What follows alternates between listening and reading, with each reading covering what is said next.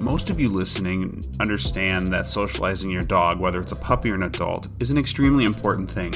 On today's episode, we are going to be talking about the proper ways to socialize your dog, but we're also going to dig into some of the struggles and reality that comes when we are trying to socialize our dog. And we'll go ahead and go over that next.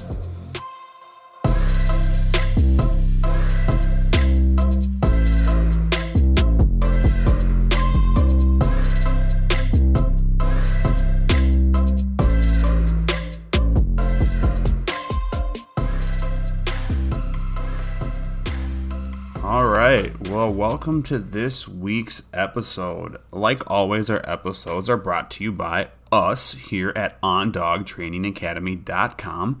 It's a website that is being built to have a course-driven agenda where you'll be able to go in there, watch your courses, uh, kind of an evergreen style course, and hopefully take a lot out of it, learn a bunch of stuff. But that is on dog training academy dot com. I'm going to put a link in the description to our website, so you definitely can go there, check it out. If you're interested, go and hit that subscribe button on the top right-hand side of the website, and we will send you updates. Not too many. Don't worry, we're not going to be too obnoxious about it. Uh, just updates on when our courses are launching and exciting news, if any, pops up, which, I mean, come on. It's bound to pop up, right? Anyways, so on this episode, this week, we are going to be talking about socialization of your dog. Now, like I mentioned in the intro, this is something that most people know is an important part of your dog's upbringing. And upbringing, I mean, typically, yeah, we associate socializing with puppies. Um, but obviously, if you're getting, if you have a new dog, or even if your dog is just lacking in some areas, getting them out and doing socializing, whether it's puppy socializing or remedial socialization, is super, super important. But I feel like this is a topic that needs to be discussed because I think sometimes people think socializing your dog can be easy, especially with puppies. And not only so, we're going to be talking about the proper ways of socializing your dog and making sure you're kind of covering all your bases. But I'm also going to just kind of talk about some struggles and just some realisms about socializing your dog that people maybe don't think about. And then when they get in the situations, their reaction to it is actually very um, negative for your dog, and it en- ends up affecting your dog long term. So that's kind of what we're going to dive into today. Um, as always, guys, I am shooting this episode here in my office with my dogs, or, you know, with dogs. So if you hear the occasional panting, if you hear the occasional little bit of whining, I do my best to edit it out. But if you hear it, you hear it. It's what it is. It's life. So, socializing your dog. Let's talk about what that is. Now, when most people think about socializing your dog, they think about people and places, right? So you think, okay, my dog needs to meet people. My dog needs to go places. And then obviously people also say, well, my dog needs to meet other dogs. And you are correct. Those are important. But there's more to socializing than just people, places, and dogs. We need to consider so many other senses that our dogs have that they need to be exposed to. If you've ever dealt with a dog or lived with a dog who has storm anxiety, afraid of fireworks, gunshots, loud noises, cars, trains, you know, anything, a lot of that stems from either a very negative experience that just dramatically impacted them, or an experience that we didn't really take into consideration and use as a social opportunity to train our dogs proper ways of interacting when those situations pop up. So that's kind of what we're going to talk about. So, you know, the obvious people, your dog should be meeting people. Our rule, especially with puppies, is one hundred people in one hundred days.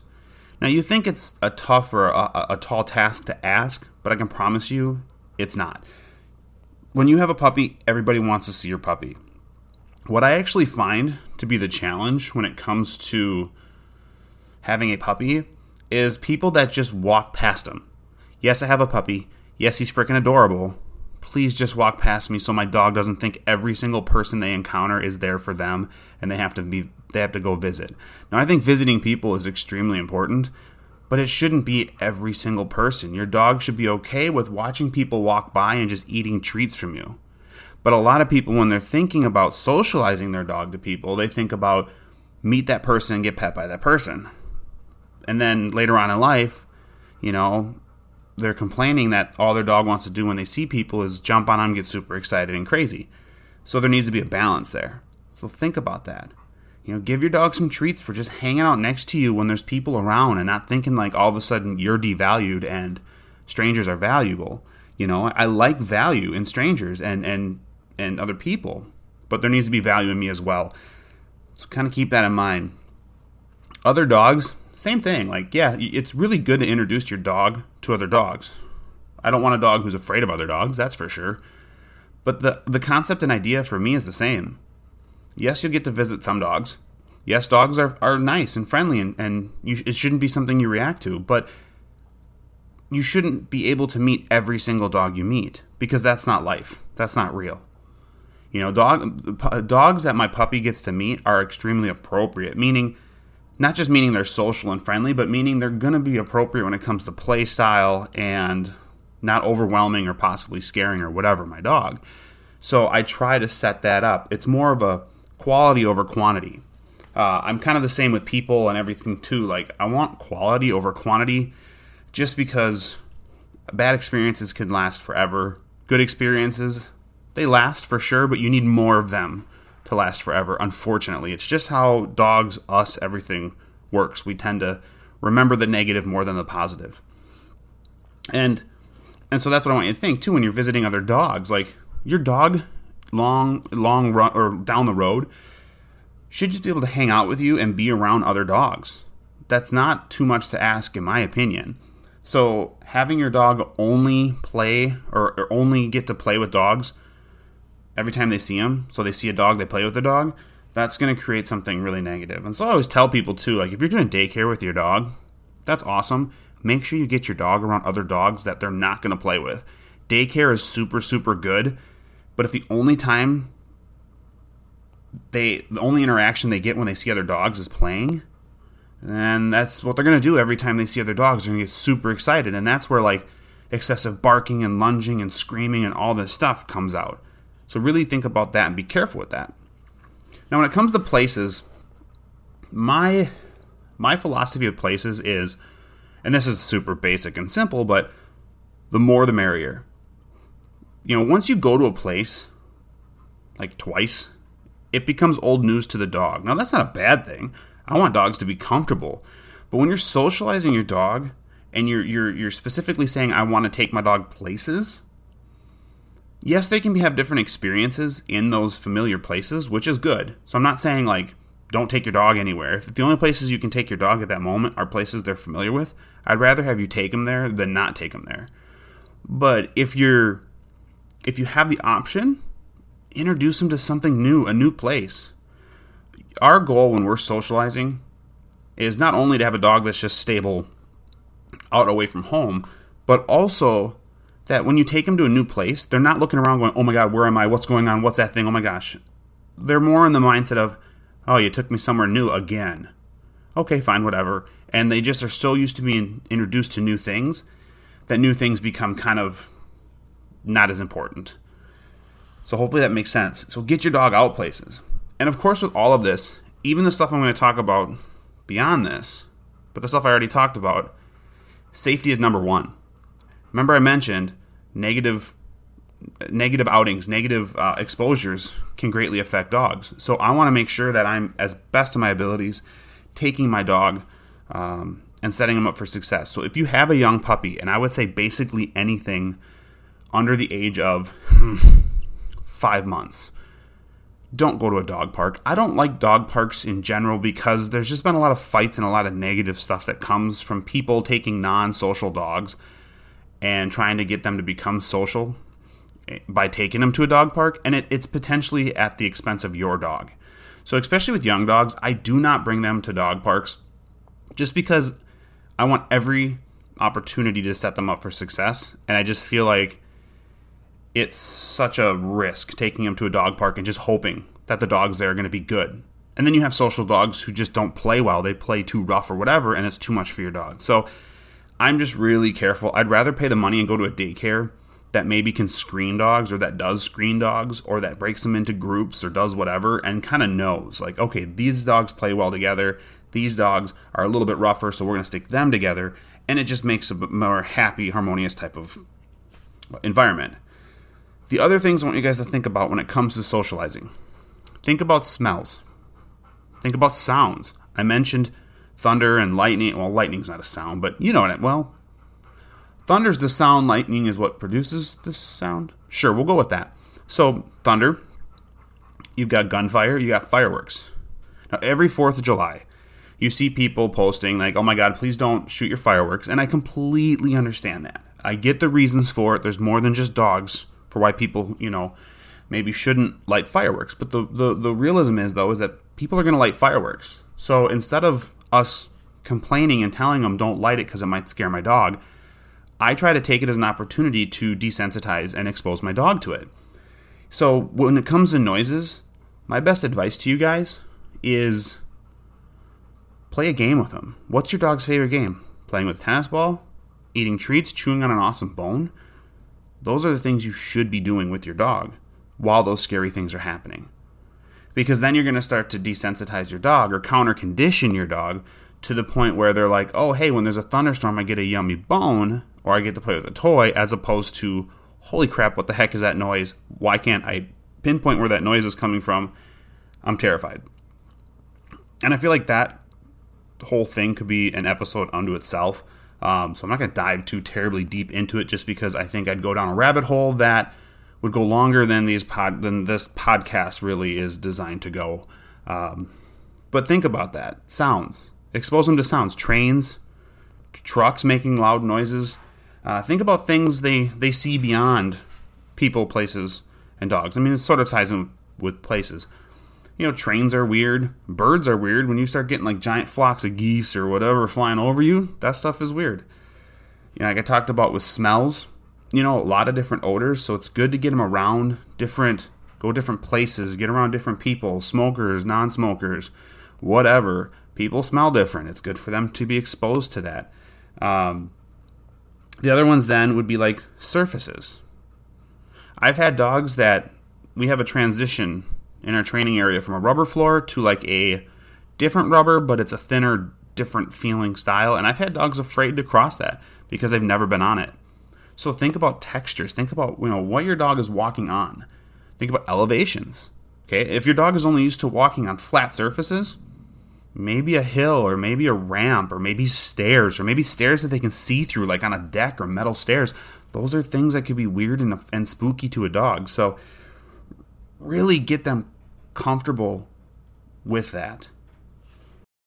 Socializing also encompasses, you know, being handled, being held, you know, being able to have their feet lifted up, their tail messed with, their ears messed with, looking in their mouth. There's all these different things that I think people forget about. So really take into consideration what you're doing. Don't be so like focused on people, places, dogs. Expand a little bit more. Even get into like taste. Hey, we're going to introduce you to a new treat, whether that be like, hey, peanut butter or, you know, a raspberry or a blueberry or or really anything. Just something new. Everything new you're exposing your dog to is a form of socializing. And it's all incredibly important to have that kind of well-rounded dog. Like I mentioned, it's really about quality over quantity. So have those good outings, those good exposures, those good experiences.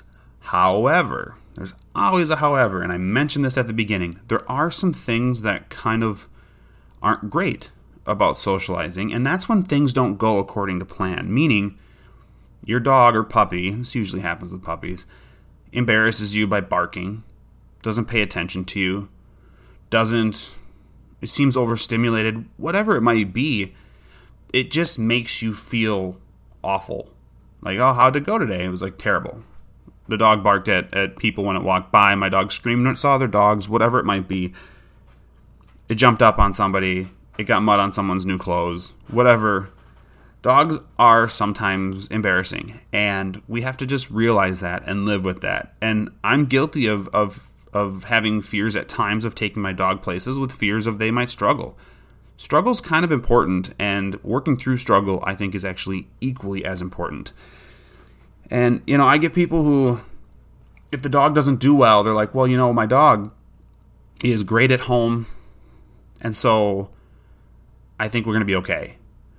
But that's just not, that's the, that's a problem, is that your dog is only good at home. If your dog struggles out in public, out where there's new environments, then you're setting yourself up for long-term issues.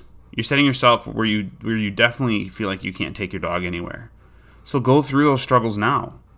Like, yeah, your dog was crazy and excited and barked a whole lot when, when you took him to a park and they saw a bunch of kids. But you know what? The next time you go, and then the next time you go, and then the next time you go, and over and over and over, your dog will progressively get better and better. So I know I say, you know, go somewhere once or twice. If your dog struggles, go there more. Help them out, work them through it. Don't be like, well, that was tough, we're never going there again, because you're not fixing a situation, you're you're hiding from it. Don't hide from bad experiences. Embrace the fact that bad experiences are probably going to happen with your dog. Roll with it. Just roll with it. You know, it's going to happen. But in the end, what you're trying to do is produce a dog that maybe you can take every, everywhere. Well, not maybe not everywhere, but take places with you, and you're not going to have issues. Well, guess what? Sometimes in order to get to that place, you have to go through the hard work. You have to go through the bumps. You have to just grind it out. And like I said, the more you expose your dog to these struggles and you work them through them in a positive way, using food, using reinforcements, the better it'll be in the end. So don't give up just because something gets hard. And then another tip I have for you guys. Don't, hmm, what's the best way to say this? Don't not. Uh, if you have a dog, let me just say it this way. If you have a dog, puppy, whatever, super social dog, super happy, especially with puppies, loves everybody, everything's awesome, don't take that for granted. Don't be like, well, you know what, I'm probably just not going to socialize my dog as much then just because why? What's the point? And I honestly feel like I see a lot more people who are like, I don't get it. It was such a good puppy, loved everybody. And then when you dig into it, you find out they did nothing with the dog. The dog stayed at home. Well, why'd you keep your dog at home? Well, because he was so good, I didn't think it'd be a problem. Well, it's one of those things where, like, if you don't show him, then you're just hoping. I try to take hope and guesswork out of the dog stuff as much as possible. Meaning, I'm going to expose my dog and try to set it up for success so that when we do encounter those type of situations in real life, that I have a higher likelihood of it going well than going bad, and I'm not going to leave it up to like a fifty-fifty chance. Maybe it'll be good, maybe it won't be good. That's just, those aren't odds I like. I'm going to put odds a lot more in my favor just because I can, because you can. So don't take for granted your dog's social ability. When COVID hit, we saw this. We saw dogs who were super social, super happy, and then they were isolated, just like us, for a year. Problem is, they don't have a telephone, they don't have Zoom, so they're literally isolated away from people, places, other stuff. So when they got reintroduced to it, it was an over, almost like an overstimulation issue where they had a lot of problems, and we dealt with a lot of people who had a lot of problems with that. The dog became reactive to other dogs, kind of lost that social ability, and it was because they just didn't do anything. And it's not really on them. It's not completely their fault, although you could still take your dog to walk for walks, and parks weren't closed. You could take your dog to parks and do certain things where they could be around some people, but it was just tough. You know, when COVID hit, everyone just kind of like sat still and went, what the heck do we do with this? And so did our dogs. So keep that in mind. Like, socialize them. I don't care if your dog is friendly. I don't care if your dog is nervous. Socialize them. If you have a dog who's scared, socialize. Do it appropriately. Keep your distance. If you have a dog that's really social, same thing probably. Keep your distance. Work them through it. Like, get them to just be kind of neutral to environments. That's ideal. But please, please, please, please, please, please don't give up because it's hard. Don't give up, or don't take for granted your dog is, is social and that it'll just always be like that. Remember, a dog that's good at home but can't perform or isn't good away from home, that's a red flag. That's a problem, and it needs to be addressed, because not everything is going to be perfect in their life. They're going to have times where they're going to have to be put into situations that are higher stimulation. Something as simple as going to the vet. So socialize the heck out of them, get them out, do stuff with them, and You know, where we are, the weather's turning. Things are getting nice. Things are getting warm. People are going outside. Everything is going great. So I know I'm bringing dogs out and doing everything I can to take advantage of it before the dreaded cold and winter hits again. And then we're just stuck at home dreaming of better days. And it just becomes harder. So I hope, guys, that this helps you. I hope you really think about kind of your situation and making sure you socialize, you're socializing your dogs. Don't wait till next week. You know, I've had people, I was just, I was going to put a wrap on this, but now, of course, I, I run into a story because, well, whatever, I like talking. I've had people who are like, well, we were going to take our dog out, but, you know, they've been there before, so we planned something for like two weeks from now. Cool, you planned something. You planned an outing. That's awesome. But just because it's too, you know, you planned something doesn't mean you shouldn't be doing stuff in between. I'd rather have you do familiar somethings than nothings at all. So please, please, please get them out. Do stuff with them. I want to see social dogs because everybody wants that social dog that they can take everywhere with them. Realistically, not every dog is like that. And you may see a lot of dogs like that, but that's just because those are the dogs that are able to be out there. So don't think that every dog is social. They're not. A lot of them are more dog selective, um, people selective. My dog's people selective. Um, but we've worked him enough to he can tolerate going out in public. But a lot of the dogs you see out there are, are a small group of them because they're just good. But you can be in that group if you put the time in, if you work. So definitely, guys, keep plugging away. Keep working with them. Hopefully you guys learned some stuff from this episode. And like I always mention, definitely check out our website, on dog training academy dot com. Sign up on our subscri- subscribe thing for email updates on when our courses are launching. I promise we are working on them. And hopefully, more sooner than later, they will start to fall out and be on our website. So check them out, guys. And like always, we'll see you in the next episode.